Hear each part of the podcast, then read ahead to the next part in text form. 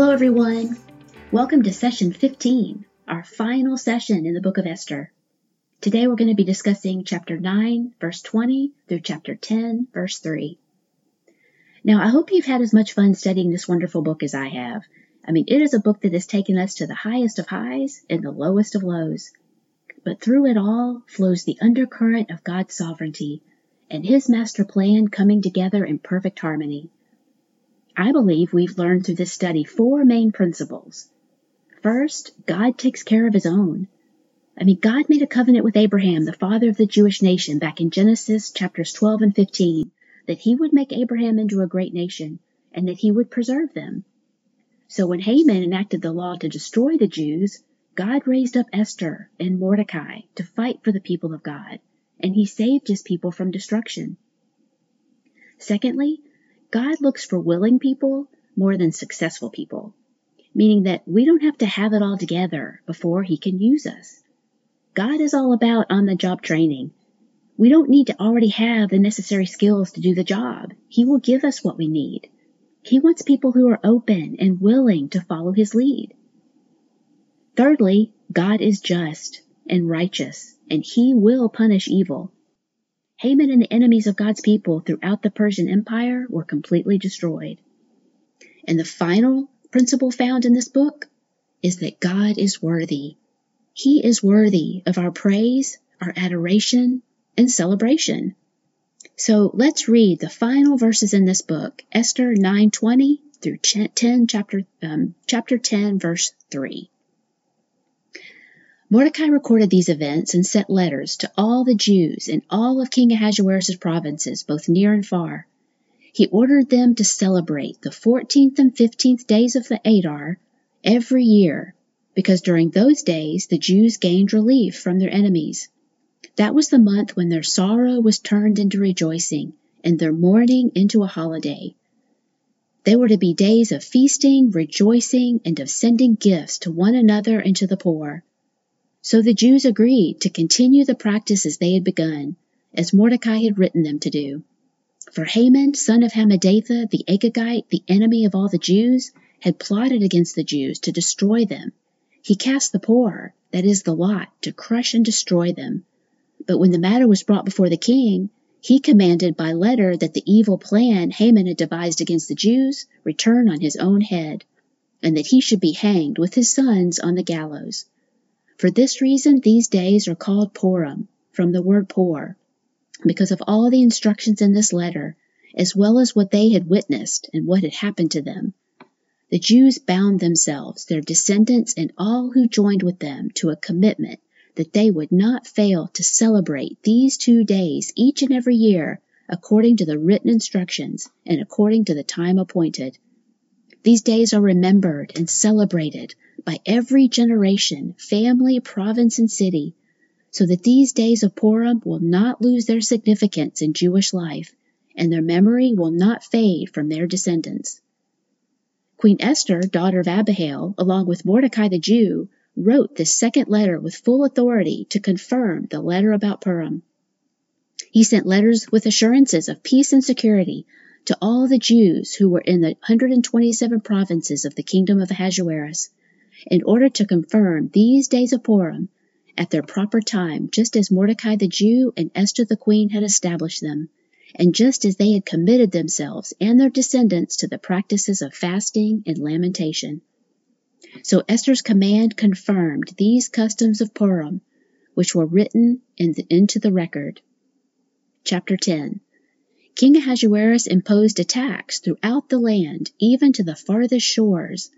All of his powerful and magnificent accomplishments, and the detailed account of Mordecai's great rank with which the king had honored him, have they not been written in the book of the historical events of the kings of Media and Persia?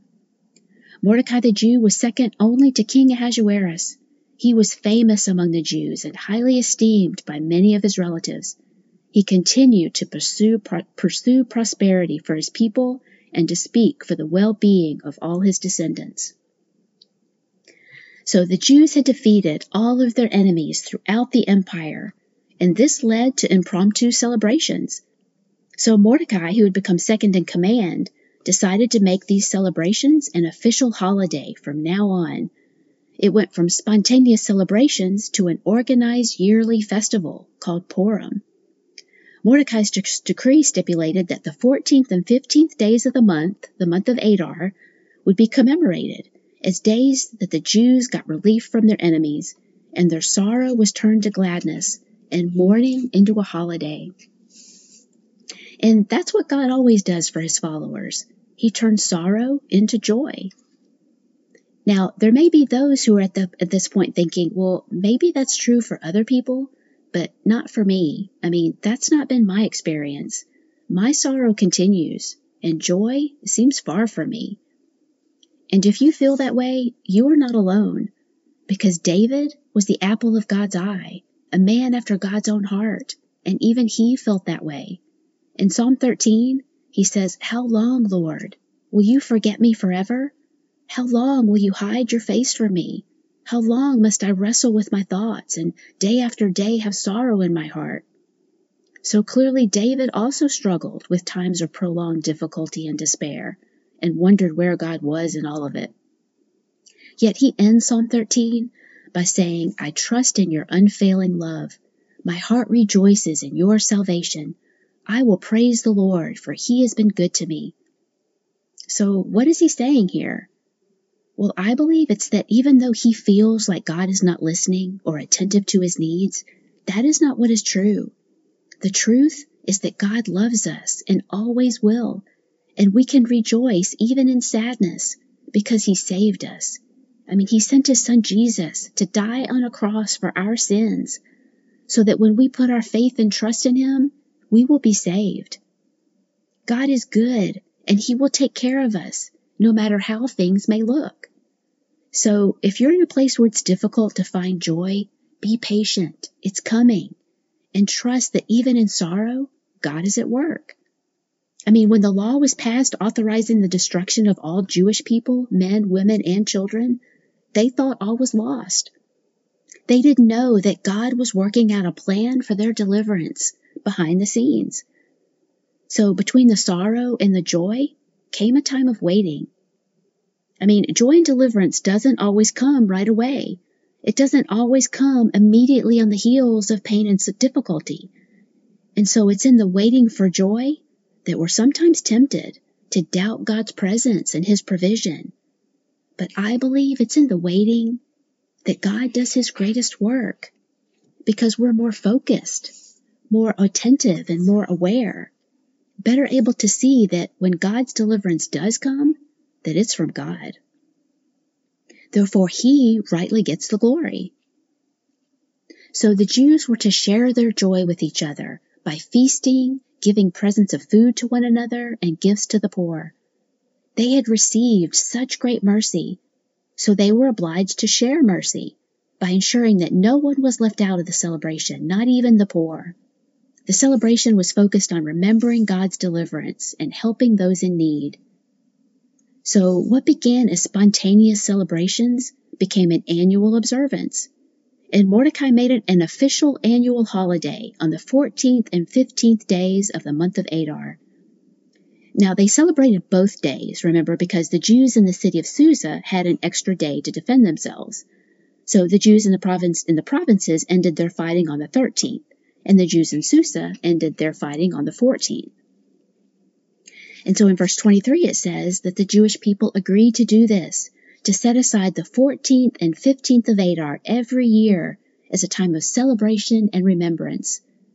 A remembrance that Haman, the enemy of the Jews, plotted against them to destroy them, that he cast the Pur, or the lot, to determine which day to destroy them. But when the matter was brought before the king, he commanded that Haman be destroyed, and his evil plan against the Jews return on his own head. Verse 26 says, For this reason, the two days of celebration would be called Purim. Now, Purim is the plural form of the word Pur, which is the lot that Haman cast to determine the time for their destruction. So the very name of the holiday would be a reminder, a reminder of the failure of Haman's plan and the success of God's. Matthew Henry suggests four main reasons for the festival of Purim. One, to honor God as the protector of his people. Two, a confirmation that God holds true to his covenant. He is not only covenant maker, he is covenant keeper. Three, an, an invitation for others to join in his join with his family. And four, an encouragement to God's own people to cheerfully depend on his wisdom, power, and goodness in the midst of difficulty. Wiersbe says how easy it is for the next generation to come along and take for granted the blessings that previous generations struggled and sacrificed to attain. But the Jews didn't make that mistake. They established the festival of Purim, to remind their children year after year that God had saved Israel from destruction. And how important that is. How important it is to celebrate what God has done in our lives and to pass on Christian traditions and beliefs to the next generation. Jewish people still celebrate the festival of Purim today. Now they begin the festival with a day of fasting on the 13th day of Adar, which is around the month of March on our calendar. They fast because, as they did in verse 31, in order to commemorate the day that Haman's evil decree was issued. Then they go to the synagogue where the book of Esther is read aloud. And whenever the name of Haman is mentioned, the congregation makes loud noises by stamping their feet or shaking this wooden rattle type thing, no- noisemaker, like a rattle called a grieger. They do this in order to blot out the name of Haman. Then they all join together for a feast, a holiday meal. They also give large food gifts to one another and give charity to the poor. Verse 29 tells us that Queen Esther and Mordecai both sent letters to every province in Persia establishing the festival of Purim.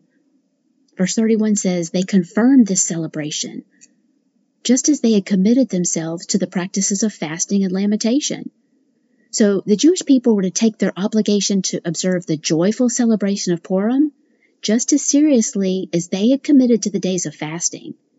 Now, this is telling because it shows us that God is as much about feasting as he is about fasting.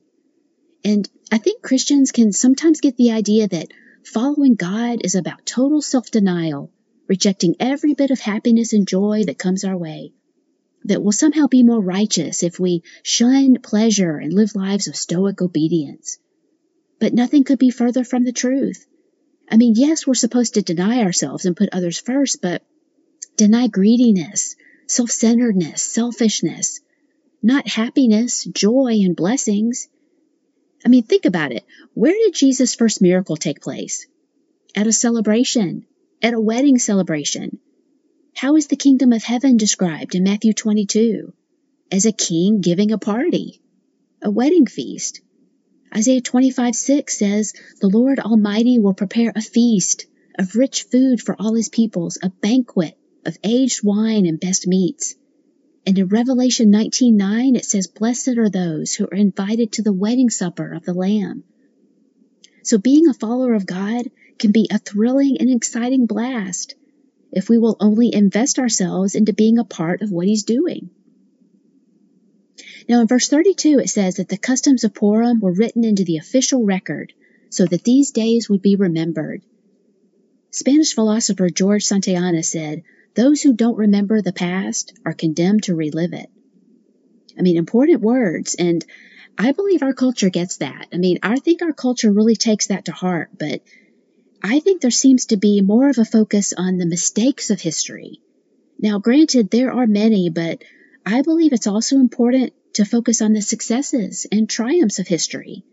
I mean, yes, humans have made many mistakes and that have led to tragedy, but there are also faithful and courageous followers of God, like Esther and Mordecai, whose actions led to freedom and peace for many.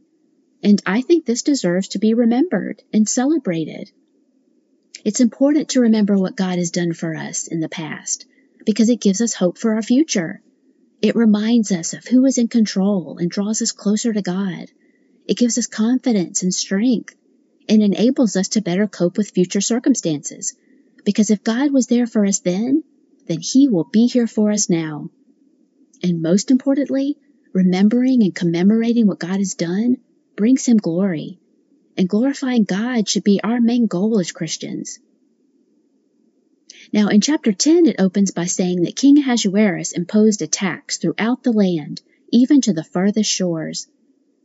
Now, one commentator suggests that the king might have been reinstating the taxes that he stopped imposing after Esther became queen in verse 218. Now, whether this is the case or not, the text does seem to make the point that the king prospered greatly during the time that Mordecai was his second in command.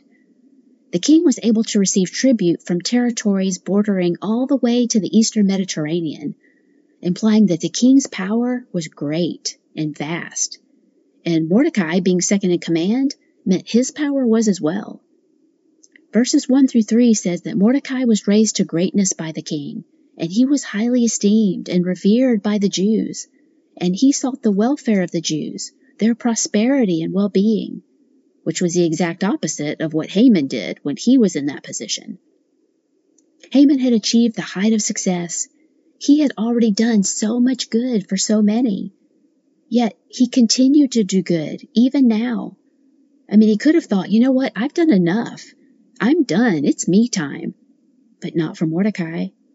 For him, there was no statute of limitations on doing good, and he was revered for it. He lived his life according to the principles of truth and righteousness, and as one commentator says, advancing the glory of God in whatever position God placed him. So, as we close out the book of Esther, I believe we can say unequivocally that God can do great things through ordinary people. I mean, it's easy to look at Esther and Mordecai as somehow detached from reality, that God did great miracles because they were great people. I mean, I don't think any of us ladies will ever be a queen, and I doubt any of you men will ever be second in command of an empire. But that doesn't mean that God still can't do great things through us. I mean, remember, God didn't choose Esther and Mordecai because they were special, but they allowed God to make them special by following his lead and participating in what he was doing. And see, I think that's the key joining God in what he's doing. I can remember when our kids were young. Whenever Greg did a task around the house, he brought the kids with him. I mean, whether he was changing the oil in the car or doing a construction project, he brought our children along, included them in what he was doing. Now, it's not that Greg needed their help. I mean, they were only children. But he knew that having them join him would have far reaching effects. It gave them confidence. It taught them new skills. It bonded their relationship and hopefully made them feel special and valued. Greg's dad did the same thing for Greg when he was a boy. Now, the kids weren't forced to do this either. I mean, Greg simply said, Hey, this is what I'm doing today. Why don't you come and join me in the task? Come and be a part of what I'm doing. And see, I think that's what God does with us. He invites us to join Him, to come and be a part of what He's doing. I mean, it may not always be easy, but we will gain confidence. We'll grow stronger. Our bond with the Lord will grow deeper. We will have a sense of fulfillment and can pass on what we've learned to others. We have learned such great truths from the book of Esther, haven't we? So the challenge this week is to meditate, to meditate on the four main principles that God takes care of his own, that God is looking for willing people to join him that God is just and will punish evil. And finally, God is worthy. He is worthy of our adoration and He is worthy of our praise. Thank you so much for joining me today. God bless you.